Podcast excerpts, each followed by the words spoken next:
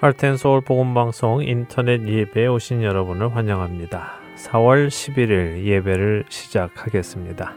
경건한 마음으로 주님 앞에 앉으시기 바랍니다. 목도하시며 오늘 예배 시작하겠습니다.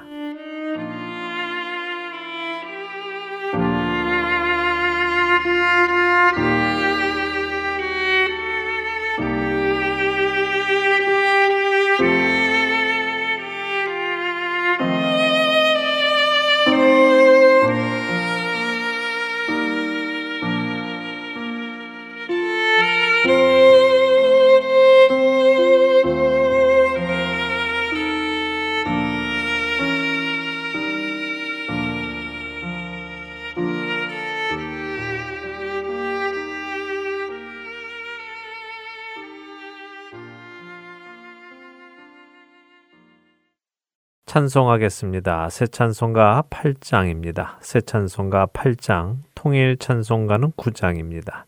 통일 찬송가 9장, 거룩, 거룩, 거룩, 전능하신 주님 함께 찬송하겠습니다.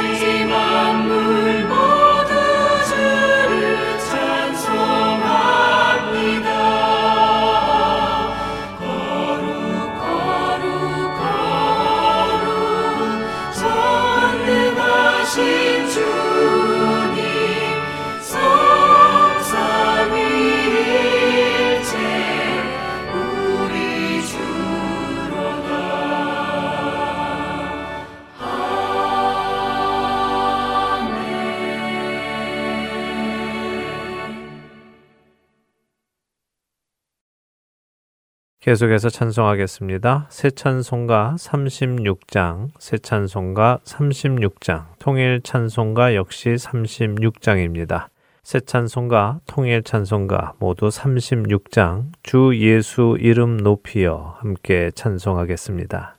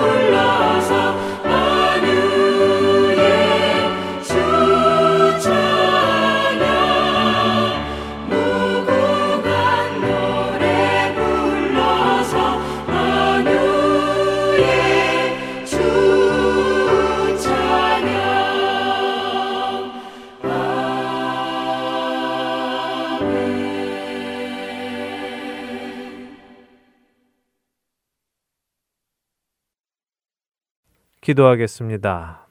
하나님 아버지, 어두운 세상에서 부활의 밝은 소망을 우리에게 주심에 감사드리고, 한 주간도 부활의 소망 안에서 이 세상에서 승리의 삶을 살게 하시니 감사드립니다. 모든 것이 하나님 아버지의 은혜임을 이 시간 고백합니다.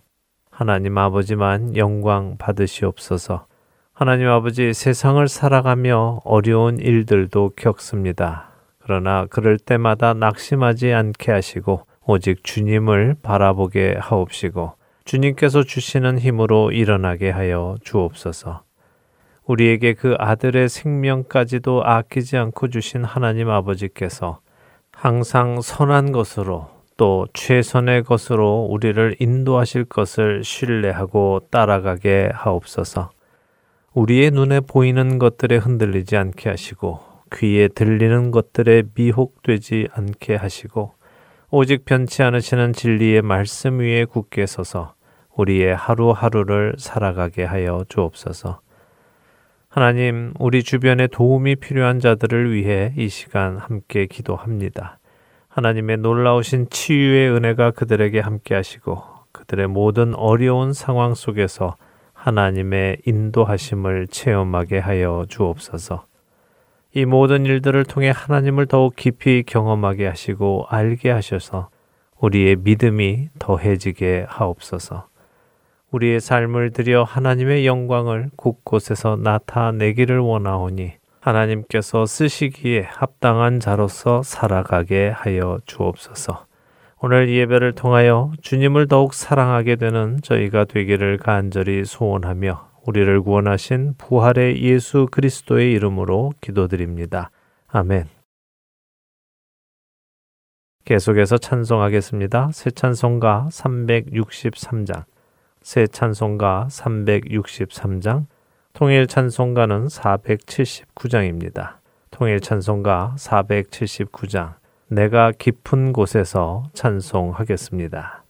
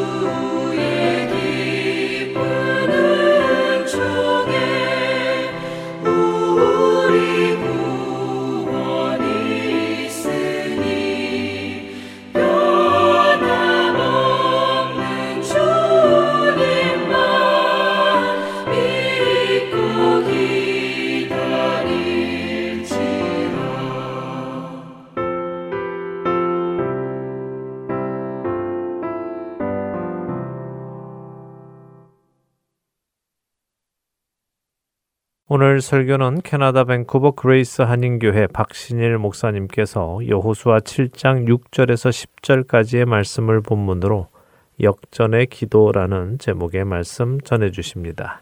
먼저 성경 말씀 함께 읽도록 하겠습니다. 여호수아 7장 6절에서 10절까지의 말씀입니다. 여호수아 7장 6절에서 10절입니다. 다 찾으셨으면 함께 읽겠습니다. 여호수아가 옷을 찢고 이스라엘 장로들과 함께 여호와의 궤 앞에서 땅에 엎드려 머리에 티끌을 뒤집어 쓰고 저물도록 있다가 이르되 슬프도소이다 주 여호와여. 어찌하여 이 백성을 인도하여 요단을 건너게 하시고 우리를 아모리 사람의 손에 넘겨 멸망시키려 하셨나이까? 우리가 요단 저쪽을 만족하게 여겨 거주하였다면 좋을 뻔하였나이다 주여 이스라엘이 그의 원수들 앞에서 돌아섰으니 내가 무슨 말을 하오리이까 가나안 사람과 이 땅의 모든 사람들이 듣고 우리를 둘러싸고 우리 이름을 세상에서 끊으리니 주의 크신 이름을 위하여 어떻게 하시려 하나이까 하니 여호와께서 여호수아에게 이르시되 일어나라 어찌하여 이렇게 엎드렸느냐 하나님의 말씀입니다. 설교 말씀 듣겠습니다. 한 절만 다시 10절 한 번만 더 봉독하겠습니다. 여호와께서 여호수에게 이르시되 일어나라 어찌하여 이렇게 엎드렸느냐 이 평생의 기도라고 하는 주제를 가지고 기도에 대한 말씀을 좀 나누려고 합니다. 역전의 기도라고는 제목으로 좀 말씀을 나누려고 합니다.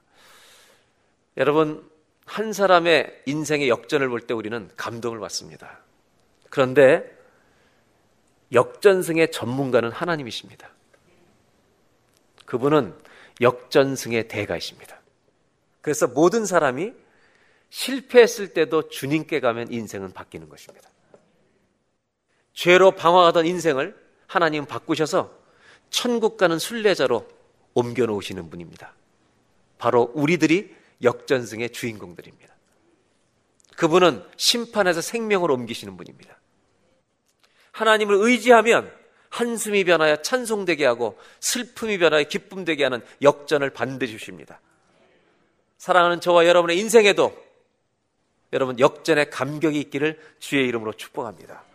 세상의 역전승도 눈물과 기도의 땀이 필요하다면 믿음의 역전에도 여러분 기도의 눈물이 필요하다는 걸 잊지 마시길 바랍니다. 오늘 성경은 아이성의 이야기입니다. 아이성에서 철저한 패배를 경험하는 이야기. 그러나 그 패배가 패배로 남는 것이 아니라 하나님이 승리로 바꾸시는 역전의 이야기입니다. 7장 2절부터 5절까지 말씀을 먼저 보도록 하겠습니다. 여호수아가 여리고에서 사람을 베델 동쪽 베다웬 곁에 있는 아이로 보내며 아이성을 보내는 겁니다. 여리고성을 점령한 다음에 그렇게 어려웠던 여리고성을 점령한 다음에 아이성으로 사람을 보냅니다. 이제 가슴 속에 다 승리의 감격들이 있었습니다. 그들에게 말하 이르되 올라가서 그 땅을 정탐하라. 하며 그 사람들이 올라가서 아이를 정탐합니다. 정탐꾼을 보냅니다. 3절 다 같이 함께 봉독합니다. 여호수에게로 돌아와 그에게 이르되 백성을 다 올라가게 하지 말고 2, 3천 명만 올라가서 아이를 치게 하소서. 그들은 소수이니 숫자가 작으니 모든 백성을 그리로 보내어 수고롭게 하지 마십시오. 많이 갈 필요도 없습니다.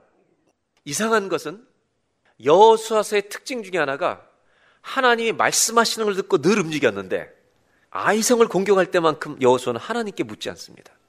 여러분 하나님께 묻지 않으면 실패합니다. 4절 백성 중 3천 명쯤 그리 올라갔다가 아이 사람 앞에서 도망하니 5절 한 번 더 다 같이 읽습니다. 아이 사람이 그들을 36명쯤 쳐 죽이고 성문 앞에서부터 스바림까지 쫓아가 내려가는 비탈에서 쳤으므로 백성의 마음이 녹아 물같이 된지라. 여러분 실패할 때 더 어려운 것은 패배보다 따라오는 마음의 감정입니다. 우리가 어떤 패배를 경험하면 마음이 아파요. 속이 상하는 것입니다. 이것이 더 힘든 겁니다. 그런데 성경은 이러한 패배가 있기 전에 여호수아도 알지 못했던 한 구절을 1절에 먼저 소개합니다. 2절로 5절이 이 이스라엘이 아이성의 패배를 이야기하고 있는 내용인데 패배 전에 패배 전주곡이 나옵니다. 그게 1절입니다. 다 같이 한번 1절을 보겠습니다. 함께 봉독할까요? 이스라엘 자손들이 온전히 바친 물건으로 말미암아 범죄하였으니 이는 유다 지파 세라의 증손 삽디의 손자 갈미의 아들 아간이 온전히 바친 물건을 가졌습니다. 여호와께서 이스라엘 자손들에게 진노하시니라. 전리품을 가지지 말라고 했는데 욕심 때문에 이 전리품을 몰래 가진 사람이 있었는데 그 사람의 이름이 아간인데 안타까운 것은 아간만 나오는 게 아니라 그 집안 계보가 다 나온다는 겁니다. 여러분 이 1절은 패배의 전주곡입니다. 이 구절은 하나님이 진노하고 있다는 장면입니다. 어딜 가도 진다는 겁니다. 이 문제를 제거하지 않으면. 그래서 여러분 도표를 보시면 1절부터 5절까지 이렇게 볼 수가 있습니다. 아이성의 실패와 승리는 어떻게 얘기했냐면 패배 전에 범죄가 있었다는 것입니다. 하나님 없이 사는 것, 하나님께 묻지 않고 사는 것도 패배지만 범죄를 가지고 있는 것도 패배를 예고하는 것입니다.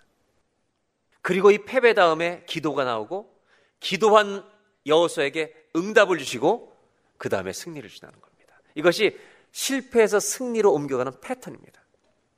2절, 5절까지 결국 패배를 경험하고 이스라엘 백성들의 마음이 물같이 녹아졌을 때 정말로 아무것도 할 수 없는 처절한 패배감에 사로잡혔을 때 여호수아가 한 일이 뭔지 아십니까?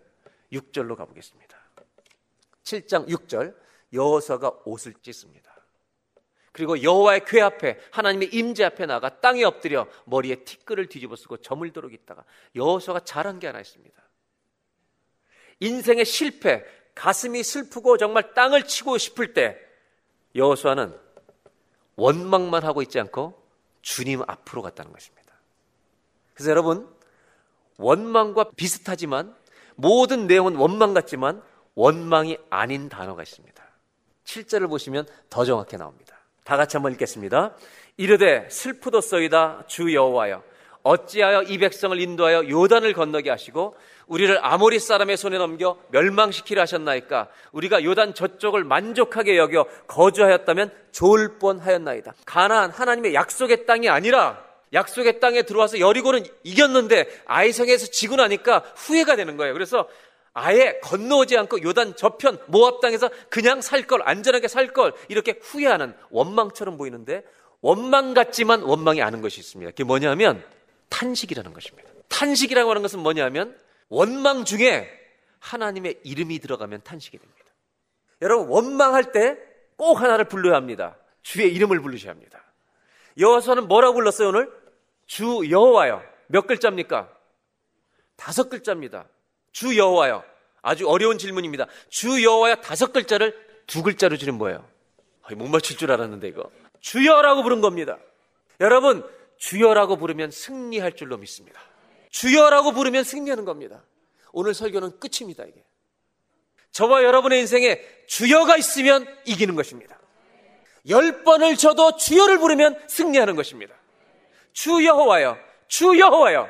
이걸 부른 겁니다. 저는 저와 여러분의 인생에 평생토록 주여가 살아있기를 축원합니다. 8절을 볼까요? 다 같이 읽습니다. 주여 이스라엘이 그의 원수들 앞에서 돌아섰으니 내가 무슨 말을 하오리까? 뭐라고 불렀어요? 주여. 한 번만 따라하시죠. 주여. 아멘입니다. 주여라고 부르십시오. 주님을 부르셔야 합니다. 그래야 사는 겁니다. 아이들을 기르면 거의 비슷한 경험을 해요. 아이들이 집을 나갈 때가 있습니다. 학교를 가든지 이렇게 떠날 때가 있죠. 한 번 떠나면 집으로 돌아오지 않죠. 결혼할 때까지는. 이제 떨어져 사는 겁니다. 근데 이 녀석들이 특징이 있습니다. 자녀는 부모를 떠나면 전화를 자주 할까요, 안 할까요? 참 지긋지긋하게 안 합니다. 그리고 궁금해서 전화하면 왜 전화했냐는 겁니다. 근데 이 녀석들이 거의 90%는 똑같습니다. 전화할 때가 있습니다. 언제 합니까? 예? 돈 필요하면 꼭 합니다. 여러 가지 묻다가 얘기를 합니다. 그런데 아이들이 돈 필요하지 않고 또 전화할 때가 있습니다. 언제 전화하면 하면 아플 때 합니다. 아플 때는 꼭 부모를 찾습니다. 또 언제 전화하냐면 인생이 실패했을 때 합니다. 그리고 전화해서 부모 앞에서 우는 겁니다. 자식은 실패하면 부모 앞에서 웁니다. 저는 딸만 키워보지만 엄마한테 전화해서 아이가 울 때가 있습니다. 여러분, 엄마는 같이 우는 거예요. 그러면 아빠는, 아버지 입장에서는 왜 전화하는지, 왜 우는지 압니다. 뭔가 뭔 일이 생긴 겁니다. 근데 아버지는 통화는 못하지만 아버지 마음은 어떤지 아십니까? 아버지도 가슴이 찢어집니다, 여러분. 그리고 아이가 울면 이런 마음이 생깁니다. 내가 전심으로 도와주고 싶다는 것입니다. 자식이 울면 부모 마음은 전심으로 도와주고 싶은 것. 이런 상상을 해보셨어요? 하나님의 자녀가 주여라고 부를 때 주님 마음이 어떠실까? 우리가 주여라고 부를 때 주님이 어떻게 도와주고 싶으실까? 주여는 내 인생을 살리는 기도입니다. 주여, 주여, 주여. 성경에 기도라는 단어가 있는데 이 기도라는 단어가 구약의 원어의 의미는 여러 가지 미닝 중에 의미 중에 세 가지 중요한 의미가 있습니다. 첫 번째 의미는요, 어, 컬입니다. 주님을 부르는 겁니다. 내 인생에 나타난 지금 나타난 이 문제의 필요에 대해서 이 문제를 하나님께서 평가하시고 문제가 얼마나 큰지 평가하시고 그리고 그것을 위해서 행동을 해 주십시오라고 하는 것을 요청하는 컬이 기도입니다. 하나님을 부르는 겁니다. 두 번째로 구약 성경의 기도란 의미는 dependence and humility. 의존과 겸손입니다. 주님이 아니면 살 수 없다는 요청입니다. 세 번째, 구약 성경에 나오는 기도의 의미는 divine decision. 거룩한 결정을 내려달라는 부탁입니다. 여러분 성경을 읽어보면 주의 이름을 부르는 사람을 힘들고 어려울 때 아버지 이름을 부르는 사람을 하나님은 들으시고 안 도와주신 적이 없습니다. 그리고 더 놀라운 것은 주의 이름을 부르는 자에게 자기가 생각하지 못한 하나님의 계획을 가지고 그에게 펼쳐가기 시작하신다는 겁니다. 룻기를 보면 룻이라는 여자가 시어머니 나오미를 쫓아서 갈 때 이런 고백을 합니다. 어머니의 하나님이 내 하나님이 됩니다. 그 하나님의 이름을 부르며 베들렘에 아무것 없는 가진 것 없는 시어머니 집을 쫓아옵니다. 주님을 의지하면 겁니다. 하나님 이름을 부르며. 그런데 여러분 놀라운 축복의 역사, 룻의 인생에 나오미의 인생에 역전승이 일어나기 전에 그 역전의 계획이 펼쳐지기 전에 하나님은 이 얘기를 먼저 소개하고 있습니다. 이삭을 주우러 나가기도 전에 하나님 이름 부르면서 주님 의지하며 달려온 룻을 향해서 2장 1절에 이렇게 표현하고 있다는 겁니다. 룻기 2장 1절 한 절을 보겠습니다. 다 같이 한번 읽겠습니다. 나오미의 남편 엘리멜렉의 친족으로 유력한 자가 있으니 그의 이름은 보아스다. 지금 보아스를 만나기도 전입니다. 이 밭에 이삭을 주우러 가기도 전입니다. 하나님은 성급하게 이야기를 먼저 꺼내시고 있다는 겁니다. 우리한테 알라는 거예요. 너희가 내 이름을 부르짖으면 나는 성급하게 너를 위해서 일을 시작한다. 주의 이름을 부르는 자가 있으면 하나님은 우리를 위해서 보아스 하나님의 축복을 여러분 시작하실 줄로 믿습니다. 저는 성경을 읽으면서 감격스럽습니다. 우리가 주님의 이름을 부르면 어떻게 되는 거지? 내가 주의 이름을 부르면 어떻게 되는 거지, 내 인생이? 바뀌는 것입니다, 여러분. 그래서 인생의 역전의 기도에는 반드시 이것이 있습니다. 오늘 첫 번째 나누고 싶은 게 이것입니다. 한번 따라 하실까요? 역전의 기도에는 부르짖음이 있습니다. 아멘. 부르짖음이 있는 사람은 역전할 줄로 믿습니다. 인생이 바뀐다는 것입니다. 실패의 시간. 내 인생의 실패는요, 기도를 배우는 시간입니다. 사실 사람은 성공을 통해서 깊은 기도를 배우지 못합니다. 실패해야 깊은 기도를 배우는 것입니다. 사랑하는 여러분, 자식이 실패했을 때 너무 낙심하지 마십시오. 하나님은 우리의 자식이 실패했을 때 역전승을 준비하고 계십니다. 그 자식이 내 자녀들이 주님의 이름을 부르기를 기다리고 계십니다. 주님의 이름을 부르면 달려오실 것입니다. 그 가정에 승리가 오는 것입니다. 두 번째로 나누고 싶은 게 이것입니다. 7장 10절을 보겠습니다. 다 같이 한번 봉독합니다. 여호와께서 여호수에게 이르시되 일어나라 어찌하여 이렇게 엎드렸느냐. 예, 여러분 여호수아에서 가장 중요했던 구절은 이겁니다. 여호와께서 여호수에게 말씀하시는 겁니다. 이것이 있어야 승리가 오는 겁니다. 근데 그 말씀이 오는데 뭐라고 말씀하시면 일어나라는 것입니다. 일어나 왜 엎드려 있느냐? 여러분 승리가 오기 전에 아이성의 승리가 오기 전에 먼저 온 게 있습니다. 하나님의 승리는 반드시 승리보다 먼저 오는 게 있다는 걸 알아야 합니다. 그게 뭐냐 하면 어떤 사람은 응답이라고 말합니다. 예, 응답입니다. 그런데 여러분 이걸 이렇게 표현하는 게 좋습니다. 말씀이 와야 합니다. 승리가 오기 전에 하나님의 약속에 살아있는 말씀이 와야 하는 것입니다.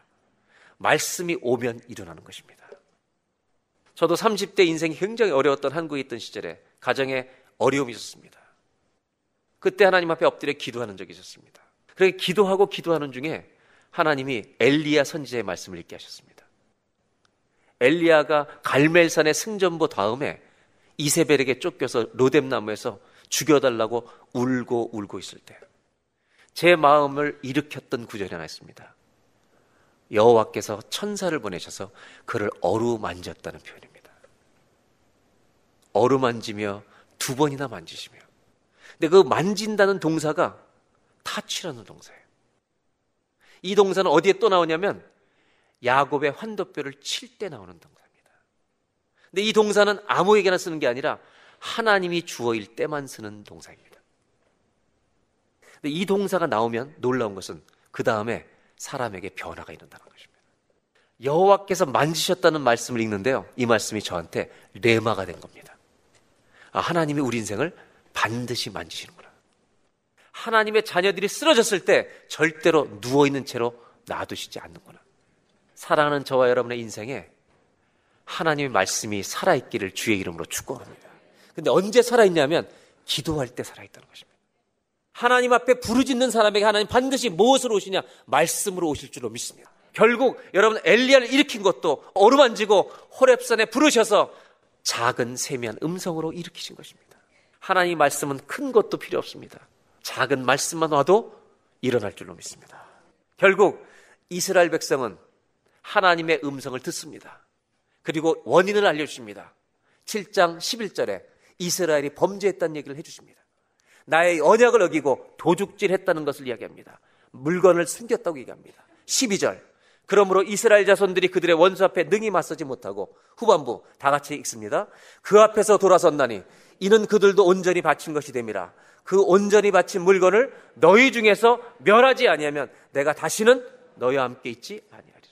일어나라고 살아있는 말씀을 주시면서 하나님은 너희의 범죄한 것을 해결하지 않으면 내가 다시는 함께 있지 않다. 결국 여러분 여호수아는 하나님의 명령대로 제비를 뽑고 그 집에 범죄한 아간을 찾아낸 다음에 그를 처형합니다. 그 장면은 너무나 잔인해 보입니다. 그런데 여러분 성경에서 하나님이 심판을 상징적으로 보여주실 때는 단호하십니다. 이야기는 뭐냐면 죄를 간과하지 않으시겠다는 겁니다. 여러분 죄 사함을 받지 못하면 우리의 종말은 심판입니다. 그래서 죄의 사함을 가리운 자는 복이 있도다라고 말씀하십니다. 결국 이 문제를 다 해결합니다.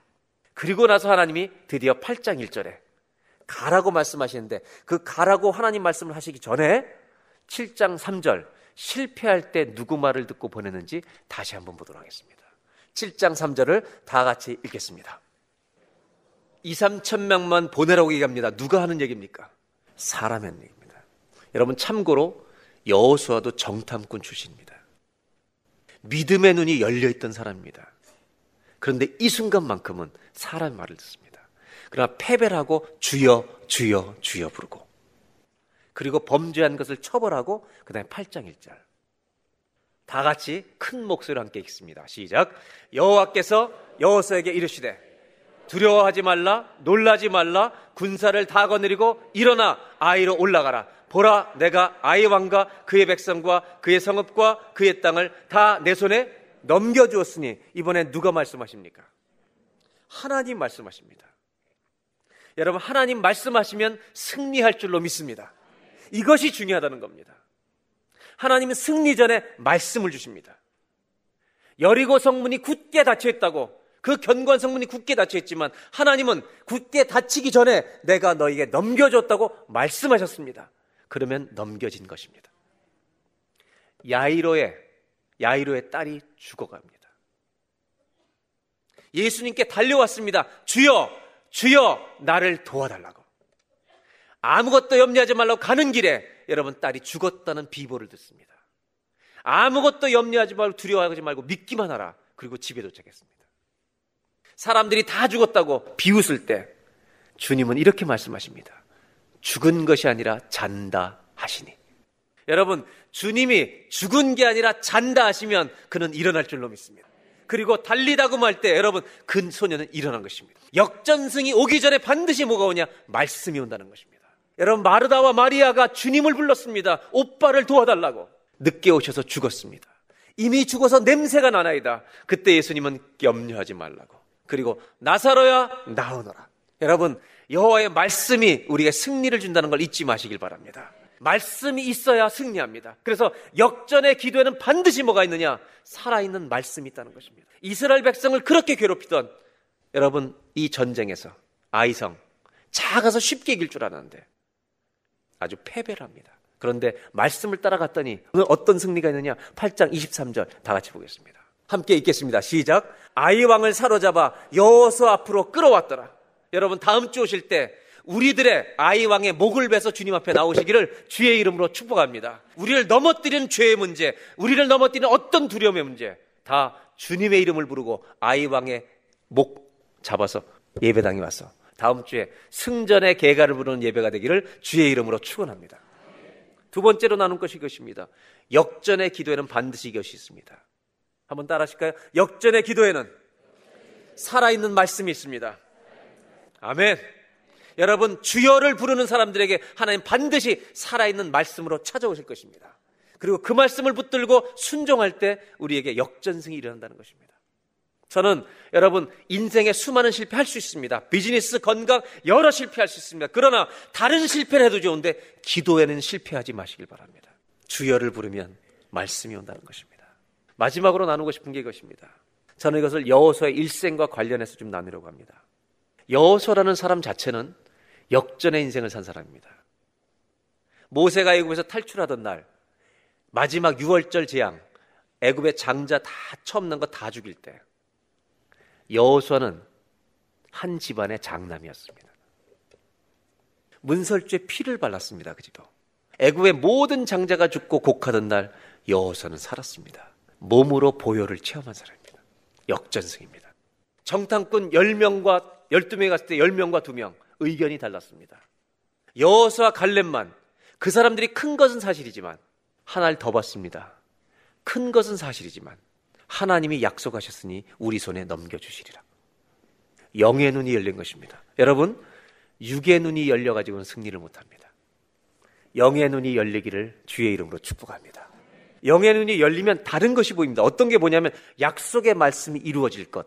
다른 말로 하면 하나님이 일을 본다는 것입니다. 똑같은 일이 다윗과 골리앗에게 있었습니다. 다윗이 도착하기 전까지 형님들은 전부 다 이스라엘 군대들은 골리앗 앞에 두려워 떨고 있습니다. 다윗이 도착해서 다른 것을 봅니다. 골리앗 진짜 크다. 돌 던지면 안 맞을 수가 없겠다. 너무 크니까 눈 감고 던져도 맞겠다. 이런 믿음이 막 생기는 거예요. 그러나 그 믿음보다 더 중요한 믿음 뭐였느냐? 저가 누군데 크면 컸지 하나님의 사신 군대를 모욕하느냐? 하나님이 하실 일을 믿음으로 보는 것입니다. 여러분 이렇게 생각하셔야 돼요. 우리의 매일의 삶 앞에 승리와 패배는 같이 있는 것입니다. 같이 있어요. 어떤 사람에게는 승리가 되고 어떤 사람한테 패배가 되는 겁니다. 이러한 갈등 속에서 평생을 달려왔습니다. 여호수아는 계속 전쟁을 해야 되니까. 그런데 여러분 그거 아십니까? 우리의 내면 안에는 여호수아만 있는 게 아니라 아간도 있다는 것입니다. 우리의 마음 안에는 때로는 다윗 같은 믿음도 있지만 형 같은 두려움도 있다는 것입니다. 이것이 한 사람 안에 같이 있다는 겁니다.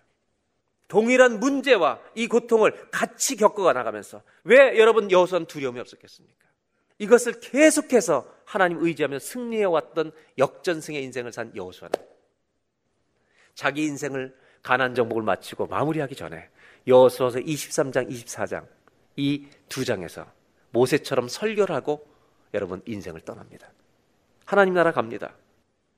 그때 이렇게 평생토록 승리를 내 인생에 쥐고 살 수 있었던 이유가 뭔가? 한 절로 표현합니다. 6절을 보겠습니다. 23장 6절. 다 같이 함께 봉독합니다. 그럼 너희는 그게 힘써 모세의 율법책에 기록된 것을 다 지켜 행하라. 그것을 떠나 우로나 좌로나 치우치지 말씀을 다 지켜 행하라. 좌로나 우로나 치우치지 마라. 다른 말로 하면 순종하라 이 말입니다. 여러분, 순종이 있는 곳에 승리가 있다는 말입니다. 저는 순종을 오늘 다른 말로 표현하고 싶은 겁니다. 우리 안에 두 사람이 있습니다. 다윗도 있고 형들도 있습니다.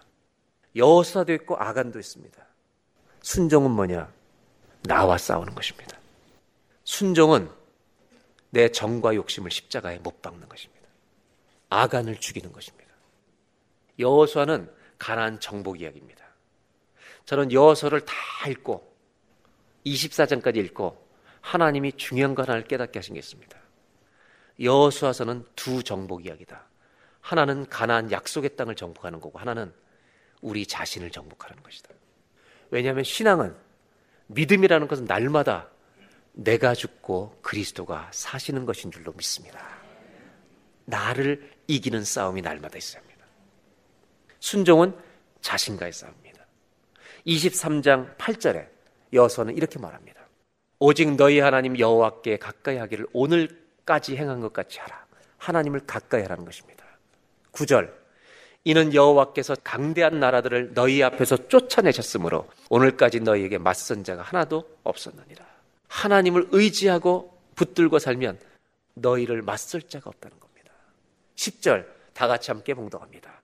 너희 중 한 사람이 천 명을 쫓으리니 이는 너희 하나님 여호와 그가 너희에게 말씀하신 것 같이 너희를 위하여 싸우십니다.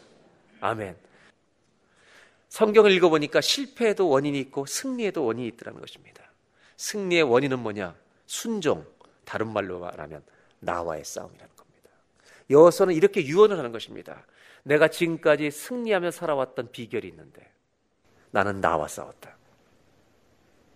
여러분, 남과 싸우는 사람은 두려워하는 사람입니다. 두렵기 때문에 남과 싸우는 것입니다. 여러분, 여유가 있는 사람은 자기와 싸웁니다. 역전의 승리를 누린 역전의 용사 여호수아가 이렇게 말합니다. 마지막 결론입니다. 한번 따라 하실까요? 역전의 기도에는 자신과의 싸움이 있습니다. 여러분, 이번 한 주간도 나와 싸우시기 바랍니다. 내 속에서 아간처럼 욕심 부리는 나. 여러분, 다윗의 형들처럼 두려워 벌벌 떨는 나. 이 내 욕심과 자아를 예수 그리스도의 십자가에 못 박아서 그리스도가 사시는 승리를 누리시기를 바랍니다. 저는 마지막으로 하나 더 말씀드리겠습니다. 여호수아의 임종에 대한 이야기로 오늘 설교를 마무리하려고 합니다. 24장 29절입니다. 한 절만 다 같이 봉독합니다. 이일 후에 여호와의 종 눈의 아들 여호수아가 110세에 죽음에 여러분 여호수아는 110세에 죽었습니다. 성경은 이렇게 나이가 기록될 때가 참 많습니다. 저는 성경을 읽으면서 마지막으로 나누고 싶은 이제 마무리가 뭐냐면 성경의 사람의 나이를 자세하게 기록하실 때가 굉장히 많다는 것입니다. 하나님이 우리 나이를 아실까요? 옆 사람은 모르는데 대답하시라는 겁니다, 여러분. 하나님은 저희들의 나이를 정확히 아실까요? 좀 크게 대답해 보세요. 믿음으로. 아신다고 생각하세요? 이거 굉장히 중요한 질문입니다, 지금. 우리의 나이를 정확하게 아신다고 생각하십니까? 이거 믿으시죠? 그럼 더 중요한 질문이 있습니다. 우리를 지으신 이가 하나님이시기 때문에 다 아실 겁니다. 더 중요한 질문은 우리가 80세를 살았던, 70세를 살았던, 30세를 살았던 나이를 안다면 우리가 어떻게 살아왔는지도 다 아실까요? 이거 심각한 질문입니다, 지금. 우리가 지난 한 달 동안 어떻게 살았는지 아실까요? 내가 30년, 60년, 70년, 80년을 어떻게 살아왔는지 다 아시는데도 우리를 구원하신다면 이건 말도 안 되는 얘기입니다. 내 생각과 내 삶을 다 아시는데 나를 구원해 주신다는 것은 말이 안 되는 얘기입니다. 우리를 죽이셔야 합니다. 뭐 때문에 구원하지 아십니까? 예수님을 믿은 믿음 때문입니다. 우리를 주님이 다 하신다면 살려주시면 안 됩니다. 죽이셔야 합니다. 반드시 죽이셔야 합니다. 그런데 살리십니다. 이유는 딱 하나. 예수를 믿기 때문입니다. 십자가에서 승리가 있는 것입니다. 내 모든 실패와 죄악과 더러움과 추함이 하나님의 심판받아야 될 내가 십자가에서 죽어버린 것입니다. 그리고 거기서 우리를 부활의 몸으로 살려내시는 것입니다. 우리가 역전승의 주인공들입니다. 역전승의 여러분 이 근거는 어디냐? 십자가에서 나오는 것입니다. 예수에게서 나오는 것입니다. 최후 승리를 얻기까지 주의 십자가 사랑하리. 우리의 승리는 십자가에서 오는 것입니다. 저와 여러분이 그 은혜를 입은 자들입니다. 저는 이 은혜를 안다면 여호수아의 일생을 보면서 110세가 아니라 우리는 몇 세를 살지 모르지만 주님이 다 아신다는 겁니다. 그렇다면 내 인생을 다 알면 죽이셔야 하는데 나를 살렸다면 이 은혜를 입은 자라면 이제부터는 여러분 하루를 소중하게 살아야 되지 않겠나. 저는 여러분들과 위대한 역전승의 얘기를 하고 싶지 않은 겁니다. 우리의 매일의 일상에서 우리를 사소하게 넘어뜨리는 아이성 같은 문제들. 이것을 매일의 삶에서 작은 승리를 경험하시라는 것입니다. 그 매일을 승리하는 사람에게 오늘을 성실하게 살아가는 사람에게 365일은 블레싱이 될 것입니다. 그리고 저는 이런 마음을 먹게 되었습니다. 하나님이 여호수아를 110세라고 했을 때 아, 하나님과 동행한 110세구나. 우리의 인생도 이제 예수 믿고 구원받은 하나님의 자녀로 이 은혜를 입었다면 이제 남은 인생이 몇 년이 될지 모르겠지만 30년, 20년, 50년 내 남은 인생은 하나님과 동행한 역사가 되게 하여 주옵소서. 이것이 저와 여러분의 기도가 되시기를 주의 이름으로 축원합니다. 기도하겠습니다. 신방을 다니다 보면 자녀가 쓰러져 있는 집안이 있습니다. 부모가 손쓸 수 없는 상황이 있습니다. 가정에 말할 수 없는 문제로 울고 있는 집도 있습니다. 건강이 내 손에서 떠난 가정도 있습니다. 인생의 수많은 경제적인 실패가 와 있는 가정도 있습니다. 하나님은 역전승의 전문가십니다. 주님은 한 가지만 하라는 것입니다. 주여, 주여, 누구든지 주의 이름을 부르는 자는 구원을 얻으리라. 이 시간 다 같이 한번 기도할 때 주님의 이름을 부르겠습니다. 우리 다 같이 주여, 주여, 우리 가정을 살려주십시오. 내 자녀를 살려주십시오. 아버지, 내 건강을 살려주십시오. 우리 다 같이 주님의 이름을 주여 세 번 부르고, 하나님, 우리 가정에 있는 모든 문제들, 우리 가정이 직면하고 있는 모든 실패들, 주여, 주의 이름을 부를 때 승리로 바뀔 줄로 믿습니다. 이 역전승의 기도가 우리 인생에 있게 하여 주시옵소서. 다른 것은 실패해도 기도하는 것에는 실패하지 않도록 주여 도와 주시옵소서. 다 같이 주여 주님의 이름 세 번 부르고 기도하겠습니다. 주여, 주여, 주여, 주여, 주여. 이 두 글자는 내 인생을 살리는 부르짖음입니다. 하나님 평생도록 인생을 역전시키는 주여, 주여, 이 역전의 기도를 가지고 살게 하여 주시옵소서.